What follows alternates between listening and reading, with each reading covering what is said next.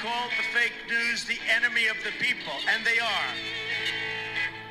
It's a serious question. I, I appreciate your passion. I share it. I've addressed this question. I've addressed my personal feelings.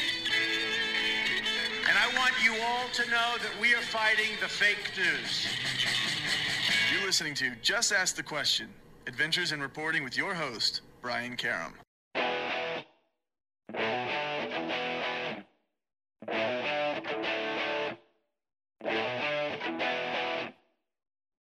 Hi, welcome back to Just Ask the Question. I'm your host, Brian Karem. With me is another fellow Kentuckian, comedian, Mm. activist, Hal Sparks. And we're going to call this the Kentucky Kernels edition of Just Ask. the That's right. Let's, and we're going to talk about all things that are Kentucky and how we Kentucky screwed us, man. But you know, also gave us some good things in the in the uh, process as well. So we'll take a short commercial break, come back, and talk all about Kentucky. hmm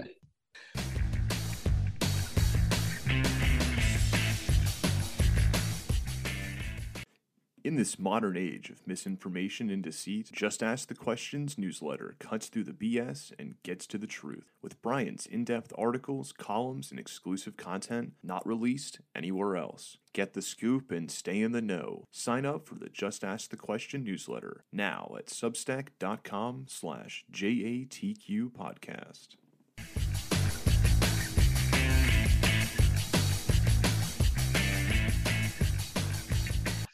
Hi, we're back. It's just ask the question. I'm your host, Brian Karem. With me once again, Hal Hal Sparks. Hal, it's a great to have you back, man. I appreciate you coming. Uh, it's a pleasure uh, chatting with you, whether in recorded form or in person. I have to say that it's it's been years, my friend, since I've uh, clicked with someone about a sort of a, I guess, a shared. I wouldn't say a shared pain, and that's not necessarily a burden, but there's a, a there's got to be a word that merges those two that somehow you know uh, explains our upbringing in Kentucky because it Yeah. is a it is a strange place with outsized power and not you know eh, that goes back historically a long long Right. time the uh, the arguably the Kentucky militia is one of the reasons why we have the United States right now because them coming to the rescue in Virginia at one point turned the tide of the Revolutionary War and you know these these guys were counted on for this the, these were the the guys that fought from the trees the the guys who you know and that that explains a lot about how stuff operates in Kentucky you know what I mean We're Um, barely out of the trees. Let's I agree. Yes, we were still comfortable being uh, primates. Yes. We're like, ah, we should have never left the trees. This all fell apart when we left the tree. well, we put But I- on shoes. That's right. Shoes are a mistake, um, except when there's birds around, and of course ticks and snakes, and you're going wading. And you know what? I'm gonna put my shoes on. Um, it's it's a fascinating aspect of you know, um, and I don't. What what city did you grow up in in in Kentucky? What was your Louisville. primary? I grew up okay. in Louisville, and my mom uh, lived in Frankfort, not too far from where you were living. Actually, about three miles from where you were. Wow. and uh and she worked in uh state government but by then i was a, a teenager and knew enough not to move to frankfort so i i, I- I I will remove that dagger from my heart, young man, and I will I will see you two more daggers. That said, um, if for those that don't know, uh, oftentimes uh, there are several jokes about Kentucky. There are running jokes about the place. One is how do you pronounce the capital of of Kentucky, Louisville or Louisville? And the answer is of course Frankfort. And um and the proper way to pronounce Louisville is to nearly choke to death. You want to drive, yeah, you want to drive that glottal way back into Back your in. throat. Yeah, into Tom Brokaw land where just the Louisville, That was- Louisville. I'm from Louisville. Right. that's right Right. you can't say louisville we know you're not a native that's That's right. And and Lexington um picked up mid 90s, maybe late 80s, but mid 90s are really great some steam as being called Lexington. yeah um, largely because of its friendliness to the gays. So can, that became the city where people could live freely a little bit was Lexington. And they they were sort of some like like Because of the interpersonal and social. Yeah, exactly. Because of college, because of the college and the kind of college it was. You know, UK being, you know, a medical school and more open and therefore requiring a little more education. Louisville being kind of just a state But- school, like a Yeah. pretty good one, but Well, and then again, it Kentucky's okay unless you're talking about basketball. And then, you know, that there was a then it's a war. Yeah, then there was that one picture. I, I remember after the Freddie Gray riots, and they said, "What is this a, a picture of? People rioting uh, against police in Baltimore? No, no, no. It's people rioting in Kentucky because they won a basketball game. Right. That's that's Because the they truth. won. Yes, they, They won. won. Right. Which is, I mean, what that we'll put a we'll put a pin in that for our, our future conversations that deal with Kentucky sports, wherein I will argue that the problem with baseball, uh, basketball, or well, specifically basketball and soccer, is that there is not enough violence. And that's the problem with it. It's it's it's more aggressive than baseball, and therefore people expect a little more energy. And when they don't get it, they take it out on each other. Whereas football is so painful, everybody leaves the place going, "Glad that didn't happen to me." Yeah, Um, but but but it's Louisville- also, go yeah, it's also Kentucky is also the school that Paul Bear Bryant, an infamous racist, left because he thought it was too races because Adolf Rupp was running everything, and with a guy named Right. Adolf running everything, yeah, he and, and got in it's trouble. yeah, right. Well, and you know, I always every time I um, you know, I I think about that name in particular, I think we all lucked out that the reindeer story, um, you know, that reindeer is spelled with an R. Otherwise, you know, we would have had Adolf, you know, the the red nosed antelope would have thrown a uh, monkey wrench in the whole thing. It's a terrible, terrible story, by the way, and not to be told at Christmas. That said, so Louisville, I lived in Louisville till I was, I think we were, I was four. We lived there for two years, from when I was two to when I was four. We moved from West Virginia. We were out there for a little while because my dad had a, like, he, he's an architect and he would do like state rehab kind of projects and that kind of stuff. And he went back to working for the state government, but they moved us to Louisville to work on one particular thing, whatever Which it was. wa- and we were, which was? Do you you remember? I I don't because there were a ton more right after that. So we move. He moves there to do kind of just run of the mill, whatever the you know the cap uh, the um like the city hall building probably in Louisville, and we were there for two years. And the tornado hit. That was Yes. the big Now tornado. ripped- story. You got it. Yeah, uh, 1974, April 3rd.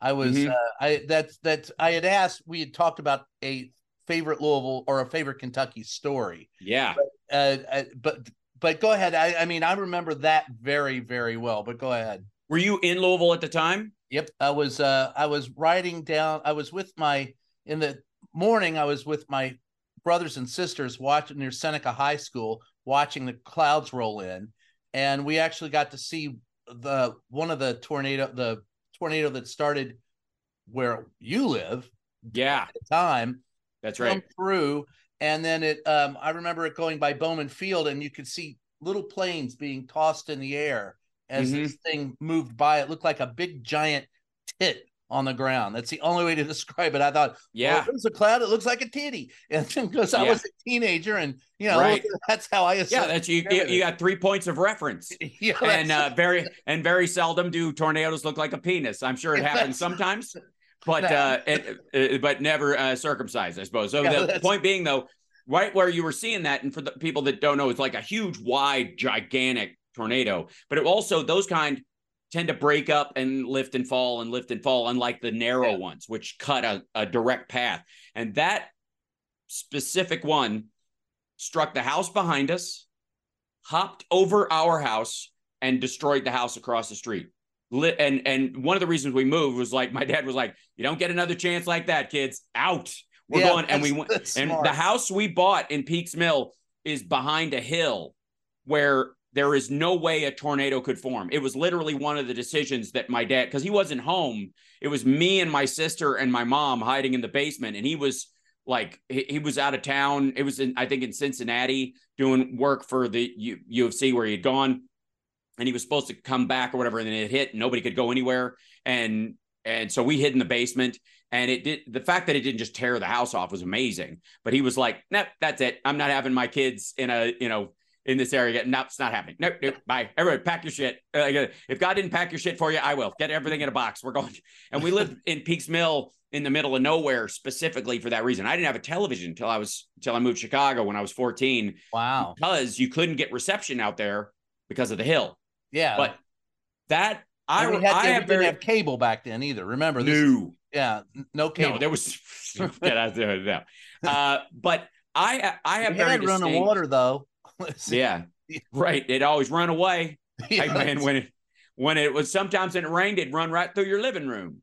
Um, that's run. That's kind of running water we had.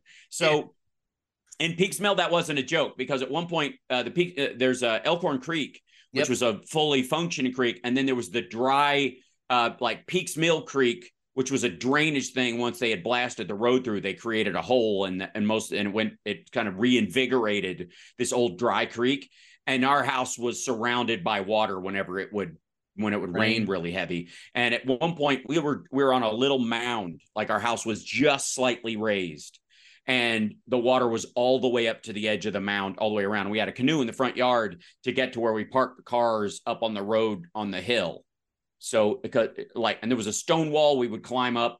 There's like a little walkway through the stone wall that had broken down ye- through years of Civil War soldiers and and engines and and locals and co- col- you know like Rednecks and colonies of NASCAR people. race. Yeah, everybody just walking right through there, and that's what you would do. You'd canoe over to it, and you get out of the canoe and walk and get up to the road and just drive the car from there, where the, it was raised well above. That was Peaks Mill. But in Louisville, I have a very distinct, like three or four distinct memories. I was very young. It was from when I was two to when I was four. But there are those things that stick with you. And one of the things was I had a babysitter. My mom and dad worked all the time, and we had this woman who ran, you know, these days we would call it an unlicensed daycare center, but she would just be this lady that babysat the kids. Um, all, you know, and there would be like eight of us from the houses around. My sister was four years older than me. And sh this woman, bless her heart, and I still like my mom will know her name, but I won't, I can't remember it off the top of my head, nor would I know it, uh, you know, without asking.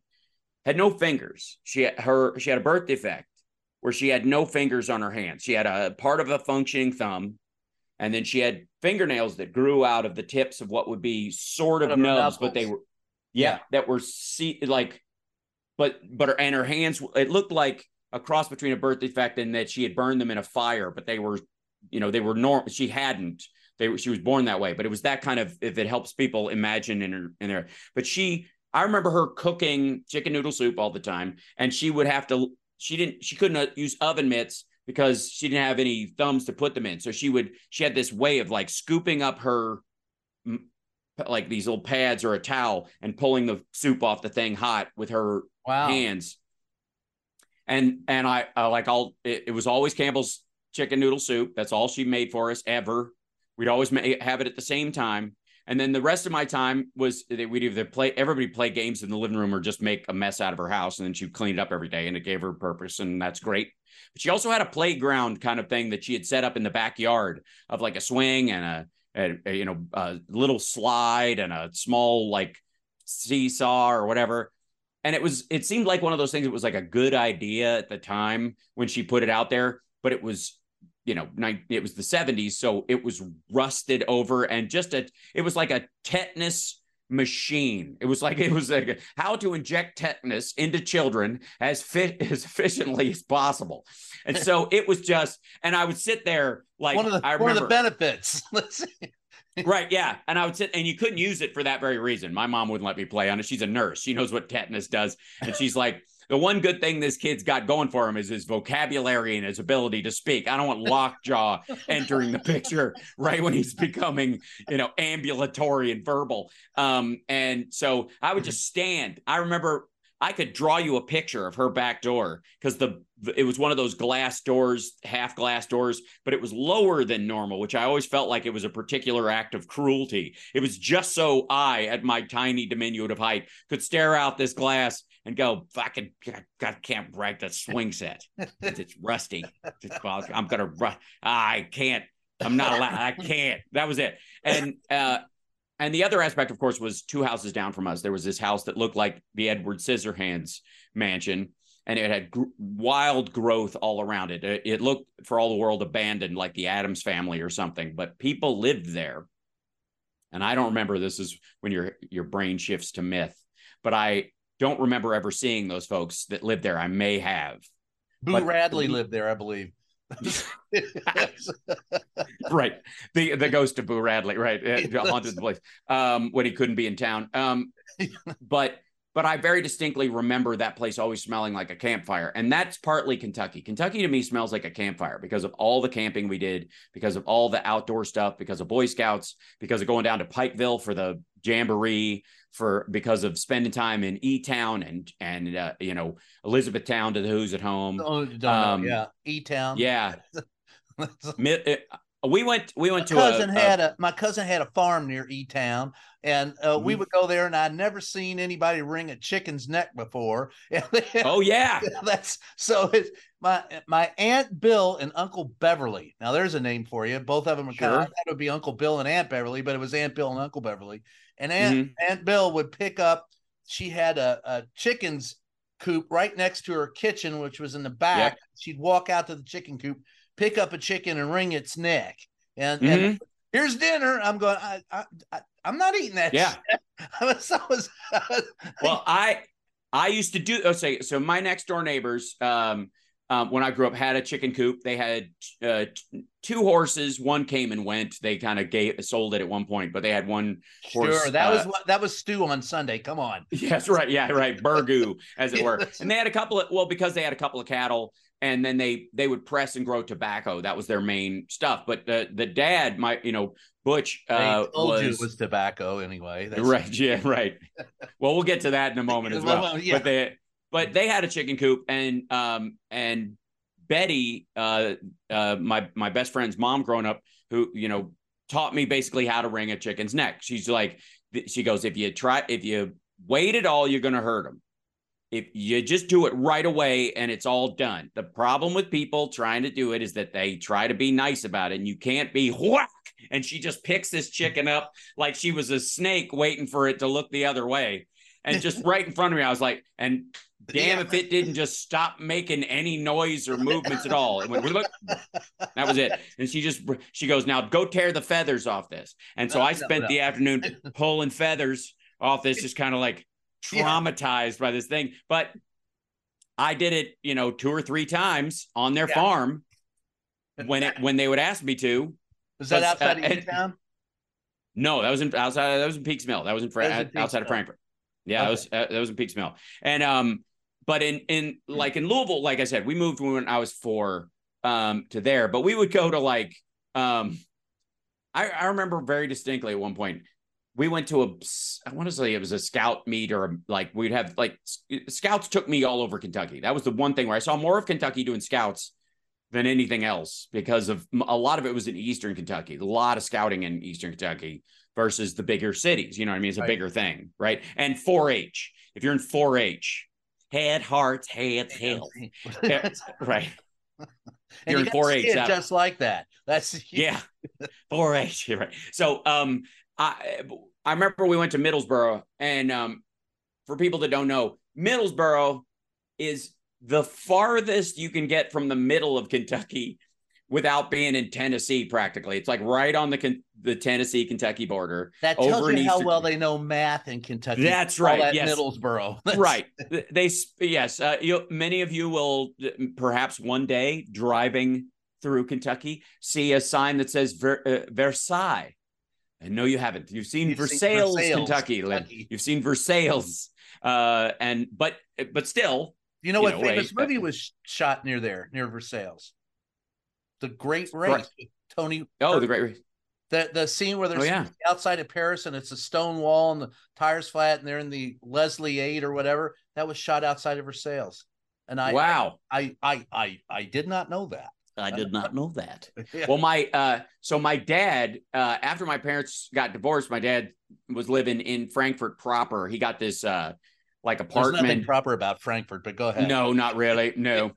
uh, and and by the way, the the as an adult now, I'm aware of what is effectively the Frankfort swingers set that I'm sure is not that different from the upper class parts of Louisville and some sections of it. But bored rednecks that are ambulatory and at least marginally sexually attractive are the first people to dive into these weirdo groups. It's like right. next stop the villages but that but um my dad had this like like hipster apartment in in Frankfort they lived in it was like all wood, and I'll never forget it. Always smelled like apple juice because he didn't know how to have kids around, and he always had to have something for me to drink. So it smelled like you know he always had apple juice. Therefore, my memory, the place smelled like apple juice, right? But the you know if you look at sort of I, I love downtown Frankfort. I will say this. I do love the old colonial architecture that's still there, the armory, the Yes. you know, the main street down there has a lot of traditional architecture and the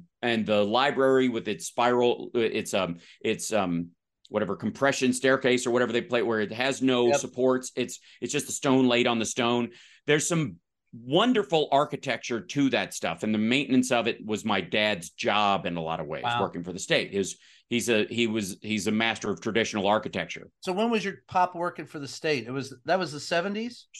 yeah That's till, the same till, time my mom was working eight- for the state. till 82 coincidence Oh, wow. i think not I think not. And then my Yeah, uncle, till- of course, is a member of the legislature. But we'll get into after the break. Yeah. we'll Get into all that. But I want to finish your your story about right so the you know getting all uh, like if you get all over kentucky and you recognize that this is not one of those states where you kind of write it off as part of the south because it wants to identify as the south but then so does wisconsin and they're practically canada. So there's a weird thing. It's where my joke came out about like the south now starts 15 miles in any direction outside of any major city. As soon as the lights dim behind you it's like yeah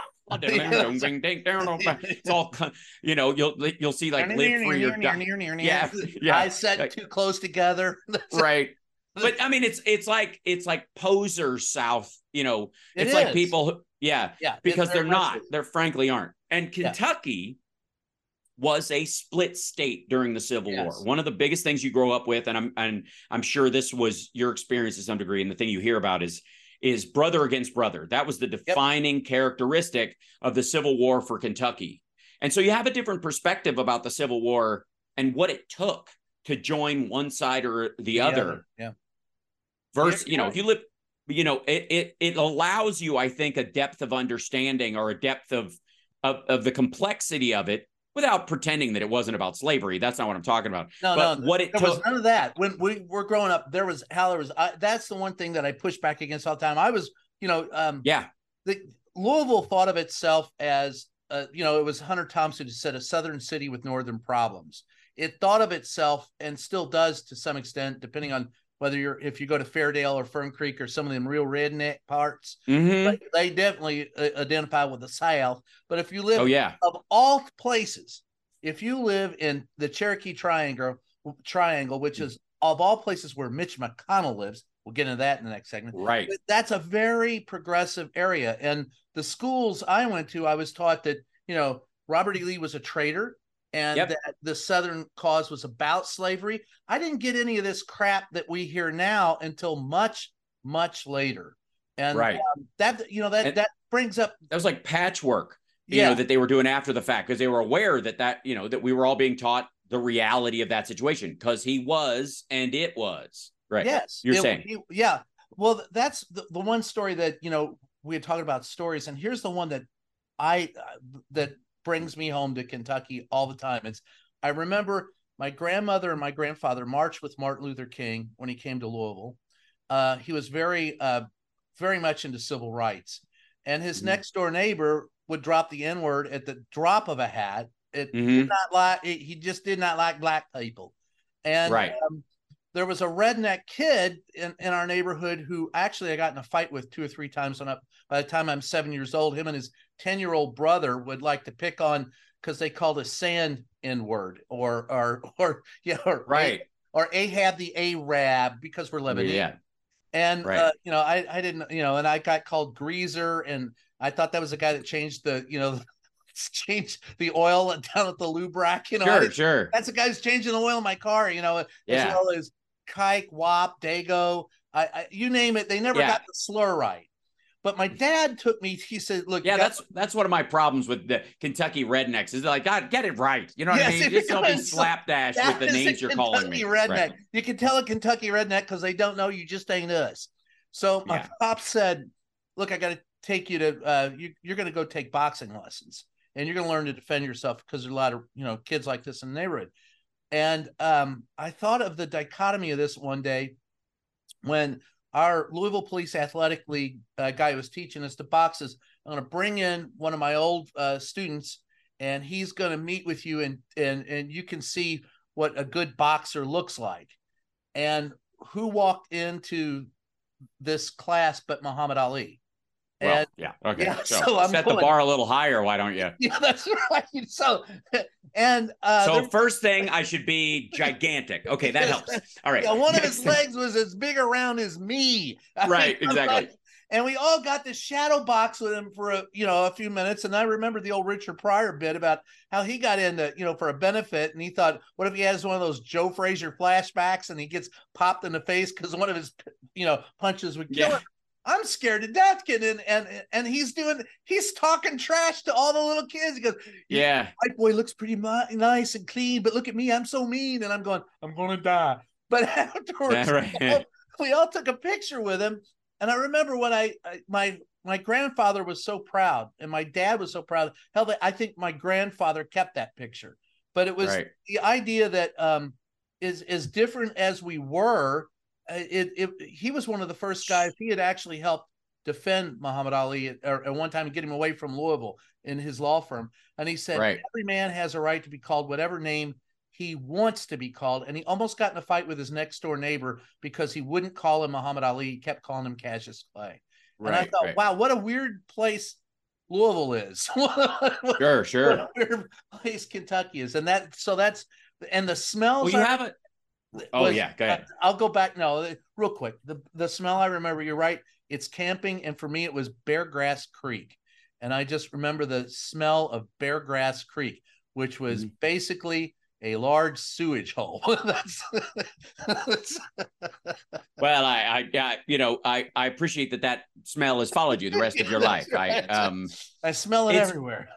I find, uh, you know, one of the things I found fascinating growing up, um, and and people have to understand, I did not have a very normal upbringing. In that, my my dad would take me to rendezvous and and uh, in Friendship, Indiana. We slept in teepees. We had a we had our own teepee at Friendship for years. My dad still goes in Indiana. For people that don't know, whatever is one of the rendezvous points between the natives and the French.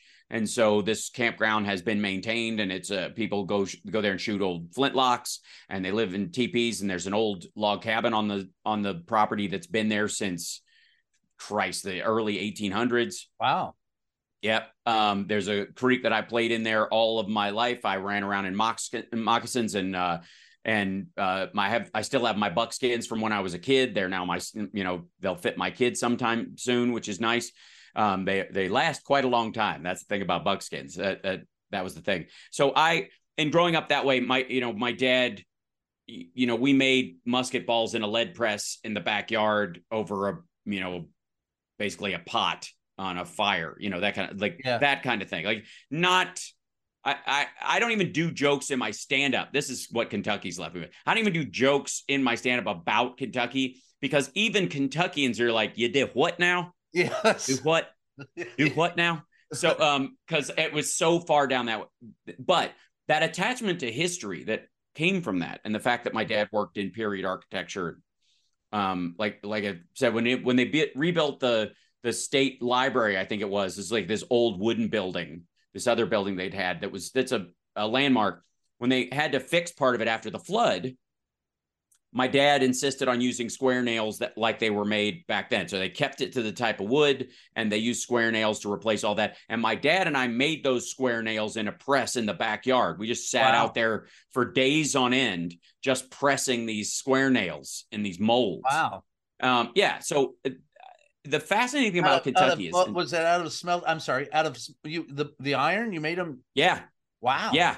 Wow. Yeah, you just get you get blocks of this kind of uh, like Yeah. old ore that they have, and then you boil it down. You, you boil it down. You you heat it up till it's molten, and then there's this the the thing scoops mold, out, and you yeah. bang it on the side, and then you just let it sit. It's not like quite blacksmithing because these things are you know it's like a die cast. So, Right. but you make you can make multiple ones at once, and you turn it over, and then you hammer it, and then they fall out, and you dip it in water, and that's out. It's like a process. But my dad and I did that all you know one summer and one of the fascinating things about Kentucky is, and this is kind of maybe its its curiousness in its position geographically and it's uh, you know it's uh, it's iconic hold on some levels of uh, like Americana in that we you know I mean, look at the people that come out of there. You, me, Johnny Depp, uh, George Clooney, Muhammad Ali. Something's in the water, obviously. Diane Sawyer. Um, yeah, Diane Sawyer. That's right. Um, and that is not the reason she let me massage her calves that one time. It, it had nothing to do with a Kentucky bond. It was something else entirely. there. Gonna- I don't doubt it. So save that for another episode of the Kentucky Chronicles, Kentuckiana told by two Kentucky boys who shouldn't be talking this late at night. But um, the, the fascinating thing is the name of all the cities because between like Louisville, which is clearly you know uh, a, a a name from when the British uh, you know were more in control of the areas or in reference well, to King people. Louis. It was Yeah. King, and uh, from France actually. King, King, uh, yes, right, King Louis. Yes, and and the and well, the, and the bridge between the the like the native tribes and the French that were through there. The monarchy helping us fight the British, so Louisville gets that name. Lexington, um, and eh, you know, which is not that weird. Nicholasville, Yeah. right, right. Nicholasville, which is uh, you know Tsar Nicholas, I guess, Yeah. and uh, and we do have a London and a Paris. We Yeah. have a Versailles, which uh, they still call uh, you know Russell Streets. Versailles. We have a we have a Monticello. We have Glasgow. We have Monkey's paw. we have right. Yeah. Well, yeah, that those some of those we made up. ourselves. We have a Petersburg. We have a St. Petersburg, but it's a Petersburg just Right. without the Saint part. Um, Don't, don't and then the rest if of you're a. Simpson fan, we have a Springfield. That's right. We do have a Springfield. That's right. We, there's a lot of Springfields. It's interesting Yeah. because that was just kind of a, a marker. Here's another field we can plant things in the spring. Spring. Whatever shall we call it? Right.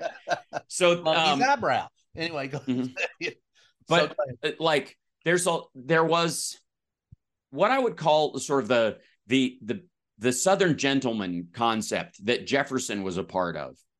Um, the hope for a new enlightenment plays out very much, however, it fails in its modern incarnations in the creation of Kentucky, in the Yes. in the territory that became Kentucky and then Kentucky. The idea was that this would be a forward-thinking place. Yeah, and and that was um and it was named you know Kentucky depending on which Native American tale you believe was was named that way because it was a dark and bloody ground where they fought or it was Mhm. uh, symbolic of a meadowland. But to your point, one of the things I've always noticed is that if you start from Pikeville, you know where the Mhm. Hatfields and McCoys that area there, Oh yeah, Well, that's east. You go all the way to the west to Paducah and Owensboro, where you were talking about Johnny Depp, and that you and can Murray. see- and yeah, you can just see the sweep of that history. By the time you're getting to the western part of Kentucky, you're damn near to St. Louis, and that's the Midwest. And Mhm. you know that it just there's a whole swath. Kentucky to me has always showed you know had such diversity uh, in in how it Mhm. approach. I mean, Louisville and uh, Frankfort, Lexington, Covington had enough of, of of a mix that was, and most of the population, which is why we didn't end up, you know, part of the South. Uh, one of the reasons why we didn't end up part of the South, and there was that was you- there was such a racial diversity there. Right. then of course in 19 i think it was 1901 we almost, we had almost what happened with lincoln. There was a governor who was assassinated almost the same way as lincoln was. And the history of kentucky is just a condensation of the history of the united states. And i guess you could say that about a lot of states but the diversity of like you were talking about of things that came through kentucky Well, not the Dakotas or Wyoming. I will say one of the things that is that is true about the like the sort of history of it, and you can tell by the fact that Cincinnati's named after an Indian tribe, and and Yeah. and Louisville being this branch point between the French and the Indians meeting and and having powwows and and and reaching some levels of treaties at certain points. Um, as by the way, the you know those trade points becoming an area where as much as people sort of have a, a Thanksgiving idea of what the relationships were between the uh, the two, at those points, especially around Louisville and that area, they were the, the natives were buying guns and using those guns to drive other tribes off the lands and pushing further um west themselves. So the you know the dakotas and all that kind of stuff the lands taken by the you know de lakota the the taken by the lakota as the french described it and and louisville being this place where this is a safe ground where if you mess around here the the french will send their troops the, you know it's interesting because the French history in the in the Americas is very much similar to sort of the Spanish history in the Americas, yeah. and it, it, it, has a lot of. It's just the North and South version. Is that basically the the British grab the middle and we're going to move their way across, and the and it's like the Spanish and the French try to pincer move essentially, and they would try to deal with the you know the tribes, and hence the sort of Spanish speaking native tribes of the Southwest and the French speaking tribes of the north uh, northeast and the central the center of the country headed down there, and then sort of the re- retreat back, because you could argue that um, that more than anything else, the existence of Canada is almost the is uh, Tecumseh's retreat line.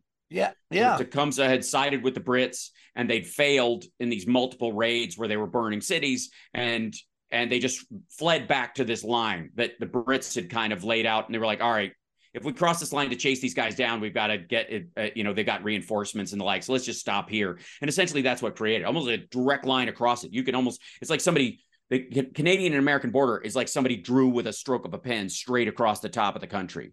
You know what I mean? Yeah. It's, it, but for some Kentuckian. yeah, right. Well, and in Kentucky, sort of being in the in you know in the beating heart of the established area, it was never at fear. So it became this this you know this crisscross point where you know we got a Daniel Boone um, statue and he's right. buried in Frankfort. His you know uh, his his body's in that crypt in that sh- crazy overgrown cemetery in Frankfort. right? something straight out of an Anne Rice novel. oh my god! Yes, yeah, it look like it's like Daniel Boone and sixty-five vampires. Like yes. I would be shocked if anybody else in that cemetery doesn't have a stake through their heart before the lid was closed. yeah. It's so spooky. Um, yeah. and they would take us there on like school trips. Yeah, that's right. Like, we went there for a goddamn school. Yes. We, the first thing we, we went on a two hour trip from back then, you know, 64 was being built, but we drove from Louisville to Frankfort to visit the state capitol, you know, part of our, our you know, yeah. trip. And touch Lincoln's toe. Yeah. And, and yes. And the first stop we made was to that cemetery. I'm going, mm-hmm. um, I'm not going in there. mm-hmm. Oh yeah, and it for people that don't know, like, and and and God knows what you know, I haven't been back in you know in a decade and a half. Maybe but, they've trimmed uh, the bushes by then. Right, maybe. I kind of doubt it. Doubt and if it. they hadn't, I'm going to go knock on Beshear's door and go, hey, dude, can we do something about this? Because it's about time. Can we form some sort of NGO little, like, preserve the cemetery thing, like Save the Clock Tower in the Back of the Future movies? Because right. I feel like it's going to matter when these things come back to life. When, you know, Daniel Boone, Vampire Hunter, is written. right. Um, but or Supernatural season 16. Yeah, exactly. yes. So and and maybe people don't know this, but there is a giant statue in the rotunda in Frankfort in the capital of of Abraham Lincoln because Illinois, as much as it's you know the land of Lincoln or whatever, you it we he, he split born his, in Lowell. He was I born, in, yeah, Kentucky. Kentucky, yeah. yeah. And uh, learned he learned law and how to wrestle in a little log cabin there with its, you know, whatever, learned to read and be a, uh, again, a southern gentleman, and an yes. articulate child of the enlightenment, which was yes. the point. And I feel like that's the one thing that if we're going to salvage democracy in its truest form and get people back to have some sort of like touchstone that we can start finding a bridge with is if we start reintroducing the possibility that was the standard for a good long while of the southern gentleman amongst yes. these folks you know that that you that learning another language and learning about the world and not being consumed by what you're learning but but allow it you know you can absorb it into what you know and have it be part of your ethic and your world without you know like if i read that it's like a spell. It'll hypnotize me, which is what's happened now. Well, yeah. I mean, that we were never. It was just. It was different. I. I. I mean, yes. There was a brief moment I thought in the seventies, right after Reagan left office, and before. I mean, right after Nixon left office or Ford, mm-hmm. and it was mm-hmm. during the Carter years before yep. Reagan came into office, where I thought things were. And I talked to another friend of mine that went to high school with me. I mean, we went through you were a little you were a little young for that, but we went through the court order desegregation and there was mm-hmm. busing for for integration. And so right. Boston and Louisville were considered very violent. They were in the news every night. But look, we were all wearing the same platform shoes, the wide ties. white guys had afros, and we're all Mhm. listening to P Funk. I mean, it was you know, it Mhm. was, there was Right. listening to the same music. It, it was, you know, we thought there was a moment where, and this was in Louisville, and I mean, this is not, you know, this, this wasn't New right. York This is San Francisco or yeah, something. this Right. This was Louisville, and we thought, well, diversity is the key, and we'll figure out how we get there together. And Right. so, it, no one, you know, when when we had school dances, for example, and I remember several of them where you know there were there were interracial couples, and nobody said Yeah. shit about it. Nobody right. cared Same here. and Yeah. and and and so today's seems far worse than growing up in Louisville in the 70s did to me. Yeah. Well, I, I here's here's what I blame. You know what I blame? Branding. Yeah. There was this big movement about 15 years ago to, that branding is key in everything, and that as social media and internet and and being a YouTube star or an Instagram star or whatever became a thing. Everybody talks about what's your individual brand. What's the most saleable, obvious thing about you right out of the gate? What do, when they see you, what it should reflect your brand. And the problem is, it beca- it took every immutable characteristic that people experience and turned it into part of your brand. So you're, you know, it's not that you're a musician that does anything, you're, but you're, you know, an Afrocentric Cubano m- musician, or, or it's, uh, you know, it's a specific t- type of like redneck bluegrass, like Scottish Irish mix of blah, like everything. The more you could narrow cast, the more you could guarantee yourself an audience, and the more specific you could get. Well, it was easier to go straight for. Well, what's your immutable characteristics? You can jump on that immediately. Tell your Right. truth about being that thing. Well, the problem is your truth about that thing, quite frankly, in a bound society is fairly boring. yes. And it was for a long time. It really, really was. But once you start having to draw those lines and your financial well being is based on those lines, and that kind of brings us back to the brother against brother aspect of the households in Kentucky during the Civil War, was that once it mattered, families split forever in a lot of those cases. And and you had some Yes. parents who had a son who died on either side of the war in Kentucky. And you know, at, uh, at that time, you know, old people like my great grandmother, my mima, and and the like, they they they knew people who had a son who fought for the South and a son who fought for the North, and they both died, Yeah. and that ended that family. That family was that was the last hope for them having a child. That was a full grown boy on both sides, and that was that. You know, that's how things were done back then. And so they had this chip on their shoulder about the thing happening in the first place. And when who do you fall on if you're that old or whatever? Like who who were they fighting for? It's probably that person's fault. That's how old people worked back then. That's how village thinking worked back then. Well, and it We'd all move past it though. Yeah, we do. Well, and to your point, look, there was the, the Mr. Baird, the guy who lived next door to my grandfather, was uh, I think he was 75 or 80 back then. His dad, I think it was his dad or his uncle, Mhm. fought in the Civil War. His Right. family, his he and he I remember he was from the South. His brothers, he, his uncle's siblings or, or Mhm. descendants lived in Louisville in the north part of town. They were in the Cherokee Triangle area. They hadn't spoken to each other in two generations because of the Civil War. And I- I, those were, to, you know, there were survivors when I was a kid, or at least Mhm. children of survivors of that war that were still around. And, and that's why I think, you know, you, you talk about branding. I think when branding became popular, people decided, well, what the hell? I'm a redneck Southern conservative. And That's exactly right. Yeah. And and the and the value of the Confederate flag, um, you know, as a, as something more than just something that the that the Skinner boys took or was on the top of the General Lee, Lee, you're right. suddenly had heritage attached to it. And that's where some element uh, element of historical ownership belongs to the the children of the people affected or the people who did the affecting which is uh as a human being alive right now is is garbage. It's why we don't have a monarchy in this country. I mean if there's any example of why you know these kind of things don't pass down generation to generation um the america was built on the idea that we got to put a stop to that that unless you earn your keep or you uh, or you've experienced your pain the idea that you're going to inflict it on somebody else is ridiculous and that's how we got the monarchy in the first place and the entire country is based on getting out from under the monarchy. That said the history of kentucky peppered with yeah, you know uh, like a, a, a back and forth in the solution like mount vernon kentucky is in the just on the edge of the southern part of kentucky. It's dead center you know it's in Yeah. an area where and that is named after uh, whatever washington's uh, or, or yeah, Washington's estate Right. or Jefferson's estate. no, Monticello and yeah. Yeah, yeah. We got a Monticello too, like you said. Yes, right. You got a Monticello and a Mount Vernon, both of them Yeah. named after the first two presidents. Uh, you know, uh, estates essentially. Yeah. And saying that's what, and and you got to recognize that in conflict to some of the places that are named after territories in England still, Yeah. some of the places that are named after monarchs themselves of all sorts. Again, three or four of them as different fiefdoms showed up and tried to establish little things like, oh, maybe maybe we send some people over there and we work our way out from the center, yes. Yeah. And um, so yeah, Nicholasville, well, I think it's good, right? Put it put it here, and then you'll spread like a virus, right?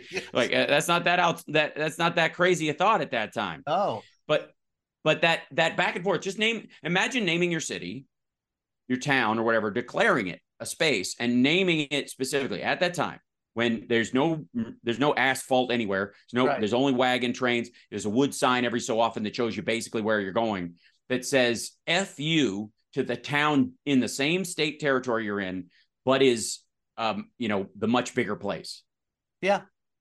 Right and Yeah. there's tons of that in kentucky now It's people ev- lost a bit of that history Kentucky. Right.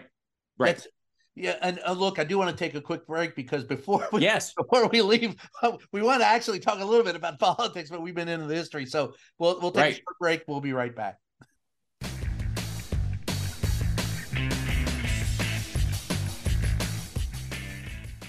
Hey, you. Yeah, you. We're talking to you, and we need your help. As you probably know, independent journalism is a vital pillar of our democracy. Like everything else, it's not free. We're asking all longtime listeners of the show to help support us by becoming a member on Patreon. For the price of a latte, you can help guard democracy. Join us today at patreon.com slash JATQ podcast to help us keep bringing you the podcast you love and the facts you deserve.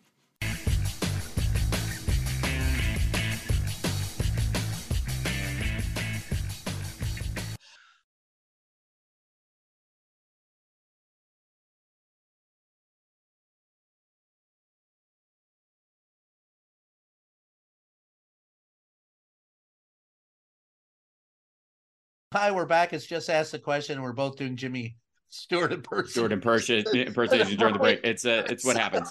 That's what. It, listen, but you know, one of the things I want, and I, I like this as a continuing conversation. But let's let's talk about the politics of Kentucky. Who we have right now, James Boy, Comer, yeah. uh, who's is a Kentucky native Kentuckian.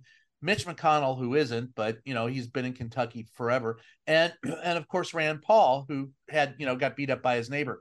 These are still, Carpetbagger. I'm sorry. I'm sorry. I had something caught. I had some.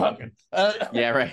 Uh, but how in the hell? I mean, out of all the people I've Right. in Kentucky, I've never seen anyone that Mitch McConnell actually uh, represents. I, I mean, I remember the first time I I went to interview him, 1978. He was the, he was a progressive, middle of the road Republican who had a civil rights commissioner who was working with you know uh, women's rights, and then he went as as far right as possible. He is actually what was given. He is Ronald Reagan's legacy. In the 1984 reelection, he was the only only gain of that they had in the Senate was that seat. Dee Huddleston was the guy who was supposed to to be, you know, he had, was there.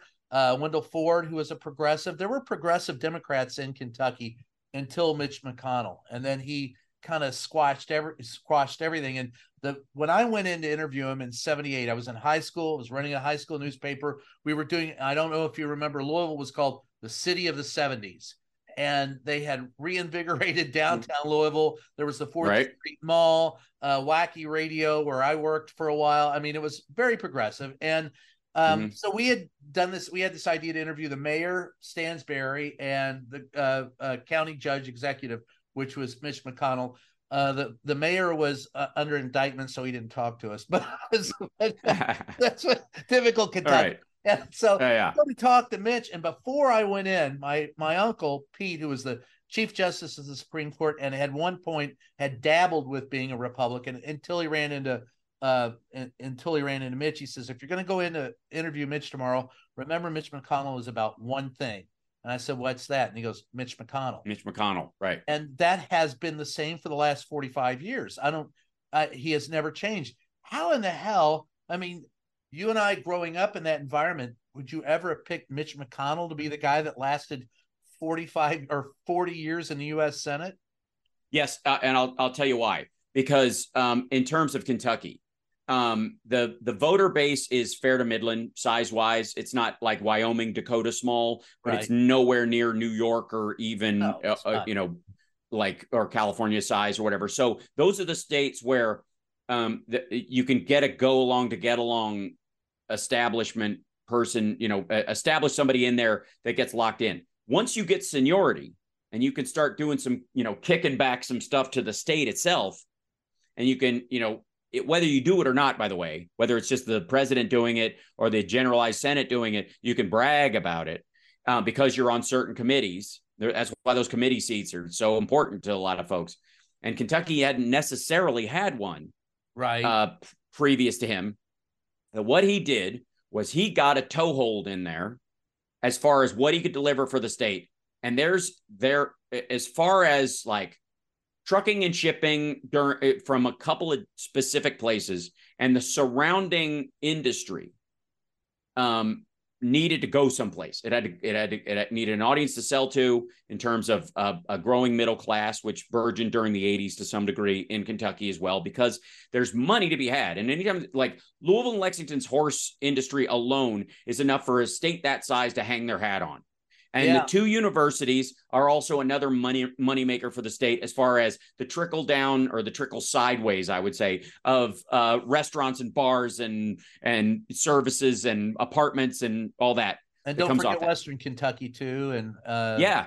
in Owensboro, uh, and then in Well, and uh, Kentucky- Bowling Green, the Corvette plant, Yeah, and yeah. you know Paducah being at the edge of stuff. And again, um, my my grandfather was president of Murray State University, and there's a building named after him there, and there's a bust of him outside the place, and I'm very very proud. And he was a great man, and he ran for state senate at one point and lost.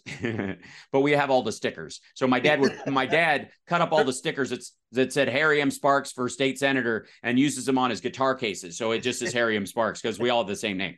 And um so um but w- that's exactly how that happens. And it's also to some degree um you know a- again with my branding idea about how rand paul ended up in kentucky because um if you go up if you carpet bag in wyoming or the dakotas or something like that or montana or something and you're that steamingly full of shit they they might not buy your your ron paul storyline and the ron paul relove lucian Yes. stuff that you would see around there where he was sort of quote unquote anti-war when he actually wasn't the dude's just a friggin' foreign mole. I don't care what anybody says. Like everything his entire his entire presidential run was it was the first attempt at inflating a run in a massive way by foreign influence and they did it everywhere they possibly could. I mean you trace back to just looking where the money came from and it's hilarious.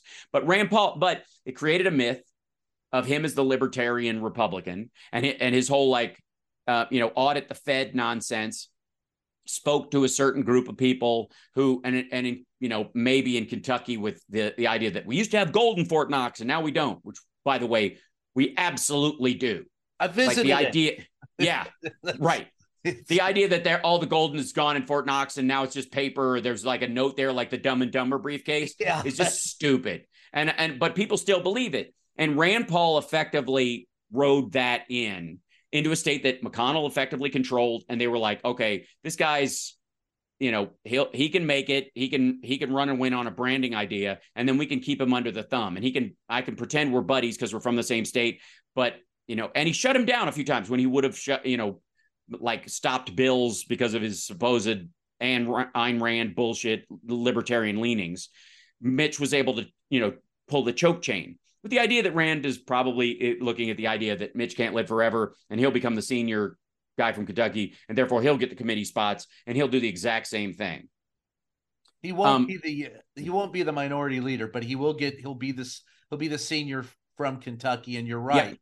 And all of that was, by the way, what Mitch engineered. Mitch engineered getting rid of Wendell Yeah. Ford, forcing him to retire, getting rid of Dee Huddleston, uh, destroying the the Democratic Party, and I blame the Democratic Party as much as anybody else. I also blame my uncle. They tried to draft him to run for Senate against uh, Mitch McConnell uh, in his after Harvey Sloan, Dr. Harvey Sloan had uh, lost mm-hmm. to him, and uh, right. he had the votes. He had the, but his wife didn't want to move to DC because she said, "I just don't want to live there," and so we've been stuck with that fucker Oh wow, that's that's, but, that's not it. You don't have to move. You can stay at home. Yes, you don't have to go. You get back and forth all the time. It happens all but, the time. You know, to your point about Rand Paul. All right, back in the '80s, I took a mm-hmm. tour with. uh They opened up, you know, um, um, they they opened up the Gold Reserve in Fort Knox and took reporters on a tour.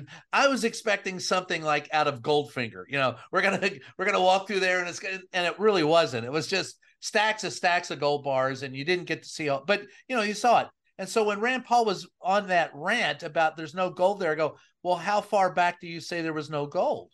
And he goes, well, they they removed that in the '60s, and there's no gold there. You know, the, since we went off the gold standard, I'm going, I I I, I saw it. Saw it. Right. My own eyes. Okay. So, no, you did. Oh, yeah, that's just nonsense. My own eyes. Dude, maybe they hide it when you come around, like the good silverware, um, right? Because you'll write, you'll you'll create a uh, yeah, you'll create a commission of doctors that believes you need to have all the uh, uh, you know gold at all times, and therefore write yourself a special certificate that makes you the winner of all the gold in Fort Knox, and you can just drive out with it. But um, so uh, Fort Knox, fascinating piece of uh, personal family history, and that Fort Knox was where they shot Stripes. Yes. Um, a lot of people don't know that. And, and, and Louisville, and downtown Louisville. Yes, that's yeah. right. And in it, you know, after Stripes was done, they had a cast party. They had a regular kind of uh, when they went home, they had another cast party. But when they had, they had a we're done rap party, they hired a bluegrass band to play like at, at the rap party, and then they had another band that would play like dance music after. So my dad was in the bluegrass band wow. that they hired to play. He sang and played guitar. And then afterwards, while they were having the dance music, there was this woman there. This is again after uh, my parents had divorced, and my dad was, you know, on the make as the Sparks boys are wont to do. and he spots this beautiful woman named Emily, and he walks over to her, and she's dancing with somebody. She's like, hey, he, old school, walks right up to her, taps on his shoulder, and says, "You mind if I cut in?"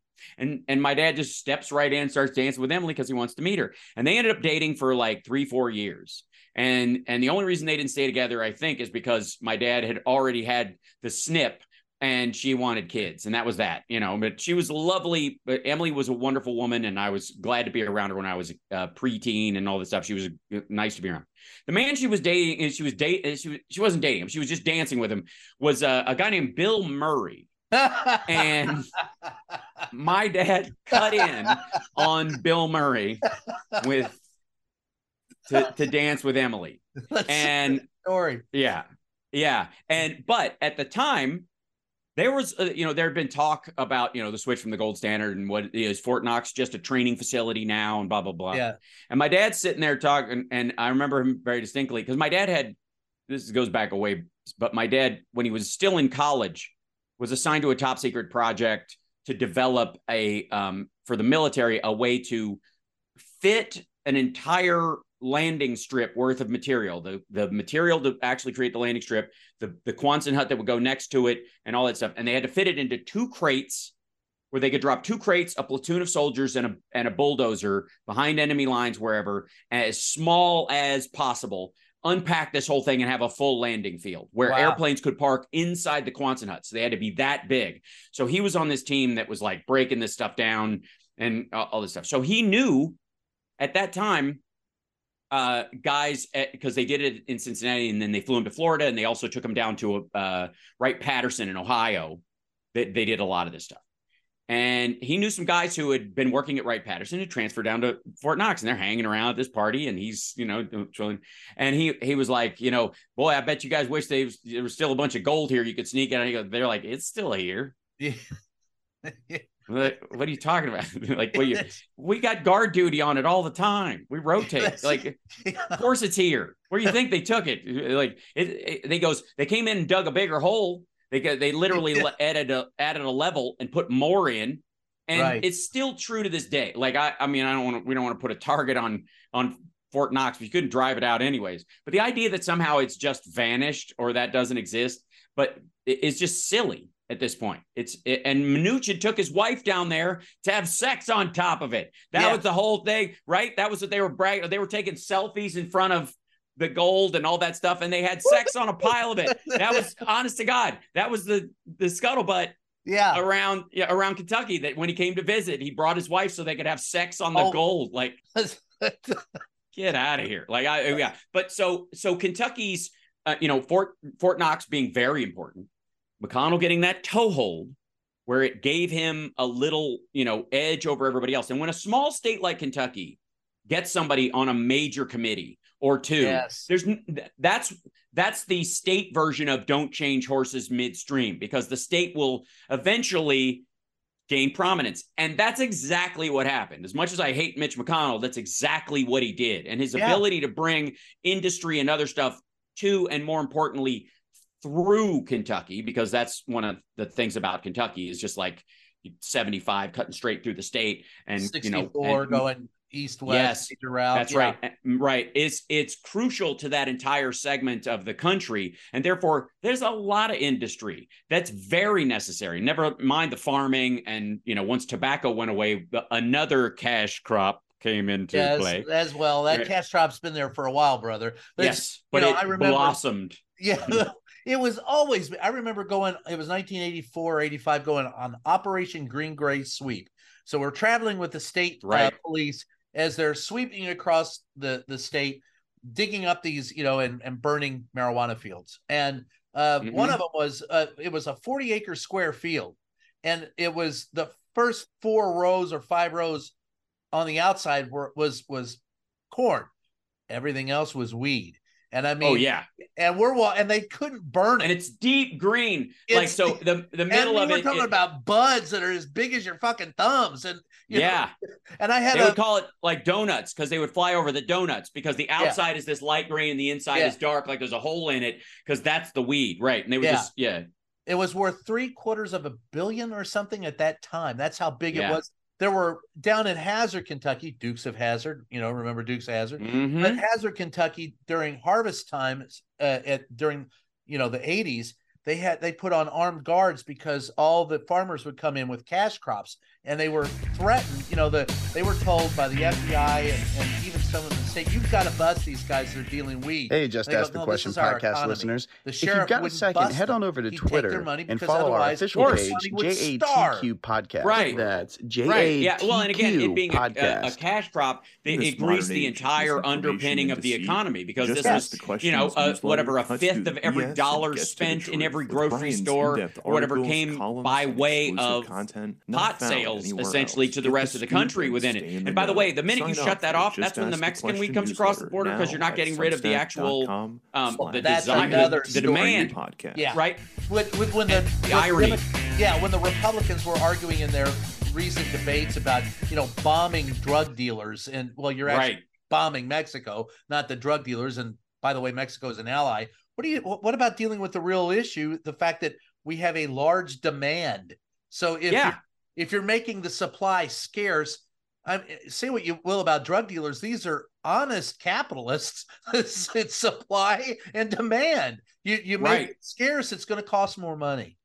Right. And it's going to be more dangerous because you, you Yeah. everybody's because everybody's defending the one thing in life you can never get back, which is time. So you spend time behind bars, that's part of your life. And that's what makes people carry a gun along with this stuff. But you get outside the fine area, which is effectively what you look at. It, it, it's so funny now that the system for having more pot on you than you should, if you're or or selling, mixing in, you know, illicit grown stuff with, you know, convent eh, like legally grown stuff in California or something is a fine that goes into the city coffers and ends up paving roads. That's exactly what the hell was happening in Kentucky. Exactly. It's just on a on a on an under the table kind of way. It's just an above board version of the exact same thing. It's just a recognition that it wasn't going away. The uh, you know it's and and Kentucky. The interesting thing is where Mitch maybe retains, and maybe this is accidental, maybe it's on purpose, whatever it was.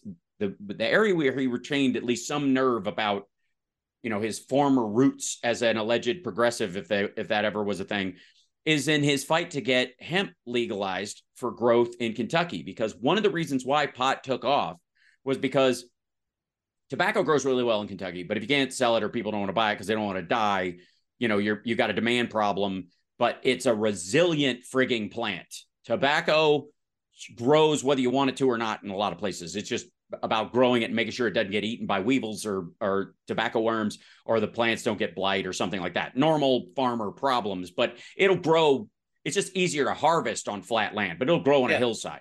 The same thing is true of of all forms of marijuana and all forms of uh, you know of hemp specifically. And hemp as a resilient, I mean, from its use as a fabric source to a fuel source to you know you can make many of the hemp oils that are as good for your skin as a moisturizer as the CBD uh, oils are, but there's no way you get high off of it. Is way freaking smart. And the only reason you couldn't grow it in Kentucky is because it looks like pot, and we don't want to have to go down there and try to tell the difference. We don't want to have to go to. We don't have to land the fucking helicopter and go. Is this pot or hemp? Ah, it's hemp. Get back in the helicopter. We don't want Let's to bother. roll it up and smoke it. We'll find out. That's right. Yeah, that's your test.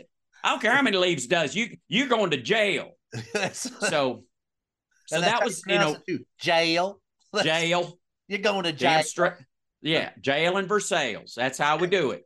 Um, that said, um, interestingly enough, there's a it- you know Kentucky has there's a Lebanon, Kentucky. There's also a Lem. I want to say there's a Lebanon City. There's a Lebanon, Kentucky. Yep, there is. Yeah, My, And there's my also- grandfather owned a uh, small farm parcel outside of Lebanon because he grew up in the country of Lebanon and he just wanted something that was its name. makes sense to me. yeah, that's, but yeah, there is. Absolutely. There is. Yeah. uh, and I think there's a hash oil. Con- no, I'm kidding. I don't think there's, there's, a, there's a CBD Close. Kentucky. That's Yeah, yeah. Right. I mean, uh, like, and and there's a you know there's there's a lot of Fayette in Kentucky as well in the history of this, and this kind of again this goes to sort of the modern politics of it as well. Is that this recognition that without Lafayette we wouldn't have won the Revolutionary War. A lot of that uh, still built in and preserves some. I mean, Rand Paul aside, and Comer's a complete moron. He's very. Oh, what what's the what, what, area? he had yet? He's in District One, right? He's Yeah. in Western. He's Western Kentucky. Yeah, okay. yeah. Um, I I don't know that I've looked at. Um, God help us if his area is Murray, because then I got to go and well, let's move find this out. move this Uh, along. He is. Um, well, let's see. Born in. Oh, he was another one. Born in Carthage, Tennessee. Yeah, it's yeah. Murray is in there. It's and it yep, way it creeps around. It also creeps like up land between the lakes area, like Yeah. uh, yeah. like, Fancy Farm, that area where we used to Okay, time. right. So yeah. like very small, almost like high school towns at best. Even Yes. Murray itself, which has grown a lot, is like a is like my high school in Chicago that I went to when I moved up there is the size of Murray State University. Yes, like it's it's the resources and the size of the campus itself. It's kind of amazing but it's true.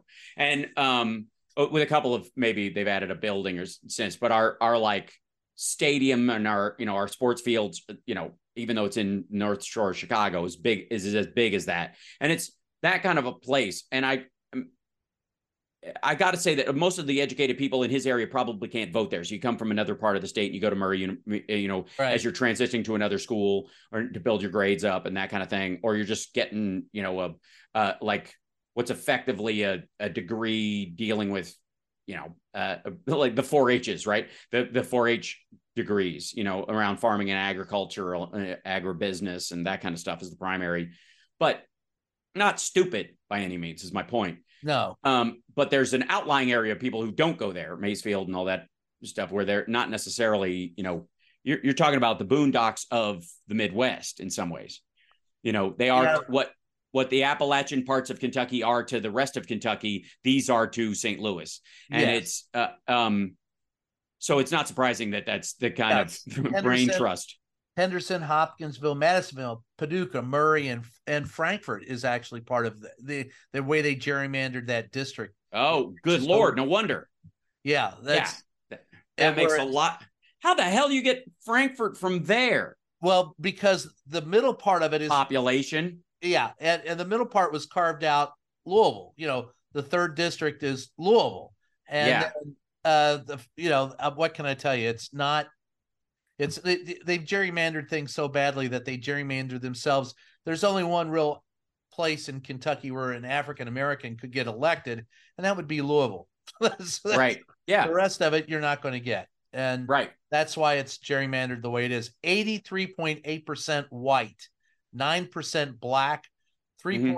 3.8% Hispanic, 2.1% Native American, 1% Asian, and 0.2% something else. That's Right. his district. And I'll, I, I, I, I would, I would venture to guess that the vast majority of the black people live in the edge around Louisville, in the, you know, in the territory that's just outside that area. well, as far this as, is uh, the first congressional Oh, district. And that's, and I would That's what I mean. to say, yeah, most of them are in, yeah, the Frankfort area. I would, right. do. Yes. Or, or yeah, because uh, that was in when I was growing up. You know, uh, Frankfort High was like the black school, and and Franklin County was like the slightly mixed school. It was Yeah. like mostly white, but it was kind of mixed just because of people where people lived. You know, a little bit of busing. But interesting enough, the busing ended up pushing people more segregated. It's curious. It's almost like they didn't want it to happen. Um, but they did bust them in. Most of the busing brought people in from the sticks from lesser schools, which was kind of the good part about it, you know, and that's that's what happened to me. I mean, I got brought in from Peaks Mill, where they would have just continued your education back in the day, straight through high school in that school. You just learn the lessons, almost like you're being homeschooled down the you know, down the road a little piece. But uh, they moved us into the city. That said, that it's not surprising that you know Comer gained some some sort of legislative heft around that. If it's including if you're including E Town and and and Bowling Green, especially like I said, where the Corvette well, that's the was for a second long time. district there, I think. oh, that, that's what it will hit. Uh, that's part of Louisville. No, No, third. the second district, part of the second district, which is uh, Brett Guthrie from Bowling Green. It, it's really screwed up. Kentucky, they really, Right. I mean, most of Jefferson County is third district. Far eastern Jefferson County is second district. The fourth district, northern Kentucky, Thomas Ma- uh, Massie, and Mm, Right. then uh, that's Andy close Barr, to Cincinnati. That makes Yeah. sense. and Andy Barr has Lexington. He's uh, you know, uh, about the only other one that might be he's a he's also a Republican. The only Democrat serving right now is Morgan McGarvey from District 3, which is And the It- governor, yeah, and the governor. Yeah. which is interesting because uh, you can't gerrymander. You can't gerrymander the whole state. Nope. and incre- increasingly the the reality is what you can do is control the federal elections in such a way that you can kind of muscle people around and make sure that there aren't quite as many voting machines in some places as others and make sure that it's work or there's something else you know some other heft that people need to before they can vote. Um, and uh, mitch will have an outsized control over that to some degree with his buddies in industry and whatnot. And now you know with rand paul not wanting anybody to vote because Yeah. the, the one area where he is a full republican is the idea that only landowners should vote Yeah. and and and in his estimation, that includes corporations, which should have people status, which means foreign corporations that own American land should be able to vote more than U.S. citizens. So, but if he ever said it out loud in so many words, they drum him out of the state. So he, you know, he pops up. It's interesting about Rand Paul, and this is I'm curious what your thoughts on him are because there was a period where he was supposed to be this firebrand new, you know, era of Republican politics, taking the Ron Paul you know attitude into the new millennium and he's going to bring a libertarian flair to that and stuff. And really all i see him doing is voting against like sandy relief and stuff like that for other people. But he's his his uh i, I don't know his uh, like his showmanship in the beginning seems to have faded a bit and i don't know if that's a choice or just a reflection of there are bigger fish to fry like trump in the in the area. Well, my reflection on many politicians today is that their politicians used to be set up to serve a constituency. Today, they are performance artists playing to their fans. And that's, and I right firmly well believe rand falls that into that, that, yeah that is exactly what Rand Paul is. He's an act. He's when you see him in person, he's he's he's not impressive on many scales. Intellectually, he's stunted. Uh Yeah. his oratory is not the greatest. Like Mitch McConnell, I can't tell you anything the man's ever legislated or introduced or back. I mean, we know what he doesn't stand for. We don't know what he stands for. We know what he stands against, but not what he stands for. right right I find him to be nothing more than a a, a minor demon in the pantheon of Trump's minions, and that's the only Right. way I could look at him. Yeah, no, I I I get that. I'm curious because again, it looked like they had a lot of hope for him at one point, or there was some sort of like that, you know, again, that father to son nonsense. neighbor, I think after his neighbor beat the shit out of him, he was exposed. Maybe that, you know, you're not wrong that in Kentucky Yeah. politics, even if you even if that guy was in the wrong, and I do not support any kind of attack like that, and I can't even speak to what the interpersonal back and forth is between two neighbors who get into fisticuffs, which is a whole other thing beyond the fact that the asshole's in government and Right. the other guy isn't um is a thing. The fact that this guy felt like compelled to and or comfortable with dusting knuckles with this dude who's a senator goes to how far he must have felt pushed maybe to some degree. That's my own feeling about this not knowing the deeper parts of this relationship. That's and i'm against uh, political violence in all its forms. Don't raise hands against anybody who doesn't first raise hands against you. That's general general rule of thumb. That said but getting your ass kicked by your neighbor just In in old fashioned kentucky stuff and, I mean, it's it's gonna be it's a it's an ice skate uphill to recover from that. That's exact. You've nailed it. That's Kentucky. That's exactly right. Right. Well, I don't. You know, I kind of liked his politics, but the boy's a pussy. He got his ass whooped. That's, right. That's, right. And that's where it was. And I ain't backing no pussy. I uh Yeah. no, not Mm-mm. real or imagined. Mm-mm, Not. Right. That's I didn't vote for that woman who was going against Mitch. I ain't voting for some dude who can't, uh, you know, Yeah, can't- hold up yeah. his own. And I never liked Martha Layne Collins either, even though she was a good whore. That's I actually Right. heard that Yes. one time. That's I Mhm. that's there there were people that you know, but to your point, the the Yeah. Kentucky is a little bit more purple than it is red. And Yes. Martha Layne Collins was was a female governor. And Martha Layne Collins, you know, brought in a lot of stuff that helped Kentucky at, at you know back in back in Yes.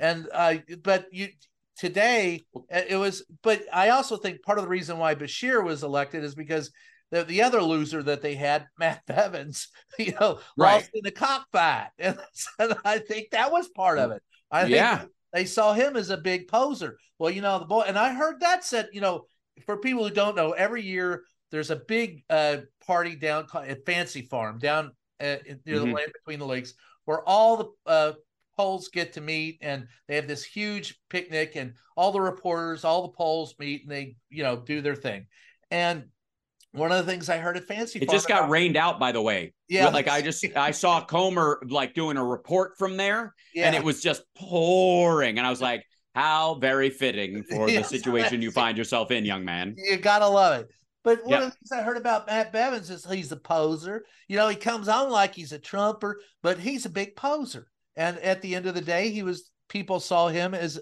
as a liar and a cheat and a redneck you know french kissing their dog on the mouth. So that's that's that's where that that's why he lost to Beshear i think. Or one of Yeah, well, and also that that and I think Bevins had kind of out, outlived his usefulness. His mouth outran his ass so many times that I think a lot of people were just like, "This guy's just a dick. It's too much. It's not going to help." And he, it's not like he has. It's one thing. The, you know, Trump floated on the illusion that this guy talks shit and he's mean and blah blah blah, but he can, knows how to make a deal and he's a smart guy who can surround himself by smart people. Now we've all those of us that weren't already uh, not carrying the burden of that mythology um, a- a people should have that's obvious to anybody who's paying any attention who isn't just angry at the world that it's that was never true and it certainly is less true than it's ever been right now that said um bevins never had that to, he had the kind of and the being a mouth was enough for uh, for Yeah. a window of time around that Bevins had the idea that like I'm a mouth just like him. In the same way that DeSantis, you could argue, same thing. Yes. DeSantis was floating on this idea. I can be a mouth. I can be such a dick. I can treat the press like garbage. You you guys love that stuff. Yeah, but only if you either can come up with plans that will fix shit or we believe you will. That's the only reason to put up with it. We don't we don't need a, a prick for prick's sake, as it were. yes And that was Bevins' problem. Yeah, that is. So listen, we've been doing this for a while, and I want to continue at some point down. But final, Yes, we will for pick up another chapter very soon. I think your final. you and I Yes. Yes. I'll I'll I'll end it on this. Uh, I think you and I, at some point in the near future, and we'll work out when, perhaps this fall during the Indian summer, perhaps next spring, Indian perhaps in the dead of winter, yes. we shall we shall fly into the small airport in Lexington, Kentucky, and rent a car and drive out into the world where we will drive through area towns called Load. Towns Glasgow. and- Gla- yeah, go straight to Glasgow, go to Owenton and Switzer yes. and um and and yeah and and maybe get a you know a te- you know test the waters on how long the you know how purple things are heading into an election year oh, that would be and and, and the changes that might come especially if Mitch is you know Mitch isn't going anywhere his the, his his glitch McConnell thing that's happening right now is directly related to his head injury. It doesn't have to be permanent and it's not Yeah. affecting his cognitive ability. He just freezes and it's probably related to that. It like I'm sorry, but if a if a congressperson can work through cancer um, Yes. from a hospital bed, he can have a couple of these brain farts and go back to work as long as in between he's not making, you know, I think we need to paint everything purple. That should make everything. Maybe if we t- attach balloons to the Capitol and float it into the sky, and then they couldn't have an insurrection. Like as long as he's not I suggesting put things like that. Hat wear it as a hat. That's yeah. Right? Yeah. Right. Yeah. As long as he doesn't come in wearing his pant underwear outside his clothes, like the like Again? the secretary in Splash. Um, I, I- I'm sorry, but he's going to stay in there for as long as he possibly can because that PowerPoint you do not drop. No, he that won't. said, Kentucky's about to hit some flux, and having had the minority leader and the majority leader as the main the the the senior senator of the state for a long time is going to be a difficult thing for Kentucky and Kentuckians to give up.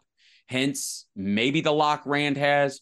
Hence, maybe it's you know the alignment of a of a Democrat that Democrats think will be powerful going in, and they go uh, they this you know this new Democratic senator from Kentucky could have legs and really grow, and we could see her or him becoming you know uh, the majority leader one day. There's there's If some voters in. Kentucky. if, Yep, if they, they vote. vote. because Kentucky you pointed to earlier notoriously does not vote. 1.6 million registered voters. Sometimes you'll get 30 or 40% for a voter turnout. And you can't run a democracy that way because Nope. it guarantees that a minority will run a, a good minority block of registered conservative voters who believe the earth is flat, chemtrails are a real thing, there was no Holocaust. And uh, Right. by, by the way, we live on the back of a turtle. If they believe all that crap, Right. then they'll vote. They're going to elect their people. And you have Southeast Christian Church, or as my cousins call it, Six Flags Over Jesus, one of the largest Mhm. evangelical churches, you know, Church of the Waving Hands. Those people vote and they Yeah. are all over I gotta say, I gotta say, I would love to have a talk with those folks. oh, I I can introduce you to a few cousins. That's that's that, I'd love to have a sit down, set up a couple of microphones, couple cameras, sit right there in the church and go work with me on this. I'm not here to hate on you, but I need to I need to square this circle a little bit. Uh, so the circle shall oh, not that be would be unbroken. a fun. Let's do that. Let's do that. We could do that. I could set that up. All right. That would I'm be glad fun. to do it. Because and and I I may have uh, John Fugelsang on standby, like in, ca- in Oh, case, case of emergency break absolutely. delay. That's Right. I just did a show with John about the Bible because you know I grew up, a, ca- you know, I was an altar boy, a Catholic altar boy, and I hear this crap. explains so much. Yeah, it does, doesn't it? Mhm. but but we never had those type of priests. Ours was I understand. drunk. Right. we had Classic. drunken Irish priest priests. That was our big problem. Sure. But yeah, I would love to sit down and do that. That would be fun because you it's hard to you will find it difficult to sit down and have a conversation after a while without it being a very uh it, it just it is you you circular want- logic and a lot of circle? Yeah, contention. Yeah, I gotta say, I have a lot of faith in my own personal charm. Otherwise, I wouldn't have become a comedian. And I've done, I've done, uh, you know, I've done my same act all over the South and the North. And sometimes when I'm in the South, people will go, "Hey," uh, or when I'm in the North, they'll go, "Hey, when you do your jokes down South, do you change the punchlines or the material so that people don't get upset?" And I go, no, no. because they don't get upset.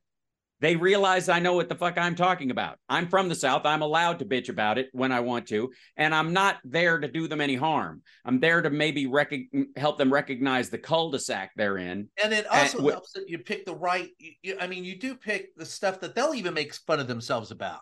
all the time. Yeah. that was the that was the old joke. You know, one of the like like you walk up to any uh, like especially Eastern Kentuckian. And they'll go, "Hey man, how's it going?" Fuck, man, I hate this place, dude. It's like everything, like that. They no jobs. Like the factory all shut down, it's all rusted up, and whatever. The school is just churning out dumbasses. Kids don't learn nothing. My something in the water gave my girlfriend this big goiter on her neck, as big as her head. My brother done just he packed up his stuff, left his whole family and everything behind. They were like good riddance. And and then right after that, the church burned down. You're like, wow, man, this place sucks. He'll go, fuck you, man. This is my home. home. Right? here's That's- some bath that- salts. That's right. And the other joke, of course, about Kentucky, and we'll end on this, the classic joke that I think is is the defining joke that ha- that led me to moving out of the state, which is, uh, and the joke goes like this: I had a friend who was arrested for smuggling joke or smuggling books into Kentucky. He he got off on a technicality. No one could prove they were books, and that I remember hearing that joke and going, "It's not particularly funny, but I got to get the fuck out of here." Because everybody was like, "Uh huh." Nobody laughed at that joke. They go, "Uh huh." yeah, and that's right. the telling part. That's yeah. Well, mine mine was something that happened to me when I was 15. I Mhm. now I don't know if 1976 was the year of the bicentennial, and yes. so school ended in uh, the middle of June that year, and I had this wonderful idea because fireworks are illegal in Kentucky for you know for some You reason. just go across the border into Tennessee, and you buy them and you come back. Right. That's so I would drive. I so my dad every year would drive down to Tennessee, it, outside of Nashville. It was like a two and a half, three hour drive. By eh, we had a seventy Impala that could fit three dead people comfortably in the back. Don't ask me how I know that, but and, Sure. and we would fill it up with you know Drive-ins. yeah, drive-ins, and that's exactly right. Skyway Mhm. Drive-In, Louisville, Kentucky, and drive back. So I said, you know, this is a great idea. So I had a brochure and I took orders from all my friends at school.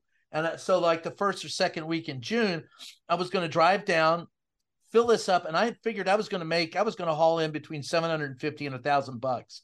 And when you're a kid, that's a hell of a haul. And I, yes. so I drove down there, and it was a beautifully executed plan. My mother and dad were divorced. Mom would go to bed exactly at 11 o'clock, right before the news and before Johnny Carson. And she Mhm. would get up at seven o'clock on the button. I had eight hours. I figure two and a half, three hours down there, 45 minutes to buy the fireworks, and then two and a half, three hours back. I'd be at home Oh shit. time. And I had this plan down to the minute. Uh, I drove down there, filled it up, drove back, and I got stopped in Shepherdsville, where, a few weeks before they had just had a KKK rally, and I got stu- stopped by a county cop. And I had figured out this entire plan except for this one fault. As he pulled me over, he says, "Hey, you got taillight out." And I said, "Oh, I'm sorry." He says, "You know, if you if I was a state trooper, I'd give you a I'd give you a ticket." He said, "I'm gonna let you go." And I said, "Oh, gee, gee, thanks. That's great." He says, "Now let me see your license." And I said, uh, "Don't don't have one." And he goes, "Well, why not?" And I said, uh, "Well, I'm I'm I'm 15." That was the part that I didn't figure out real well. And he goes, Sure. he says, "Son, don't you know you have to be 16 years old to operate a motor vehicle in the in the Commonwealth of Kentucky?" And and they always say Commonwealth, not state. And I- And I, said, uh, "No, I I I forgot. I'll I'll check into that as soon as I get home." He says, "Come here, boy." And they took me into custody, and it looked like oh, I swear to God, like Andy Taylor's thing. The next Right. morning, my mother had to show up. I had to plead out. They, long story short, he said, if I ever get caught again driving before I turned 16, I'd have to be 18 before I got my license. And I said, you bet. Uh, you know, I, the whole time, yeah. the only thing I was worried about, I, I knew I had lost the fireworks and I was going to be out a thousand bucks more or less. I- Right. I, I was scared shitless. And then when Right. we got home, my mom thought I was on drugs. My Sure. my dad, my dad came over, wanted to know if I was on drugs. I pop up. I said, Dad, look, I just got to check one thing. I pop open the trunk. They never even checked the trunk. All No. the fireworks were there. I, Yeah. I paid the tow bill to make mom happy. I gave my dad a cut, so so he keep his mouth shut. And I and I And that's how young Brian Karem become a, a part of the great moonshining tradition of That's Kentucky. right. That's right, ladies and gentlemen. A cautionary tale that turned into a future industry that would make the Kennedys blush with envy. You know, that's NASCAR. So that's, right? but I, I I thought to myself, man, if you're so fucking stupid, I gotta get out of this state. That was like, Yeah. in the end. You didn't even pop the trunk. You know, I just told the guy who was out joyriding, tr- trying to learn how to drive. The judge bought it, the cops bought it. Nobody ever popped the trunk. So I left Right. when I was 16. I had I couldn't do it anymore. Well, and you know, and back then it wouldn't have mattered, but now Yeah. it would be like you would have gotten to keep all of it, uh, or you would have uh, got they would have had to return your property to you because you achieved it. You got it in Tennessee, and they have to prove that you knowingly and willingly carried it across. But the only way they could do that was because they illegally looked in your trunk because that was not involved in the crime of pulling you over because you were not pulled over for. You know, uh, a, a contraband. You were just pulled over because of a busted speed. taillight, and they would, you know, unless you hear a thump from the trunk, you're not allowed to open it, right? right? And and these days they wouldn't even try. They're like, get that fucking thing out of here. That ain't my problem. fucking drive past the ATF office on your way out of town. I'll let them know you're going by. They'll get a look at you.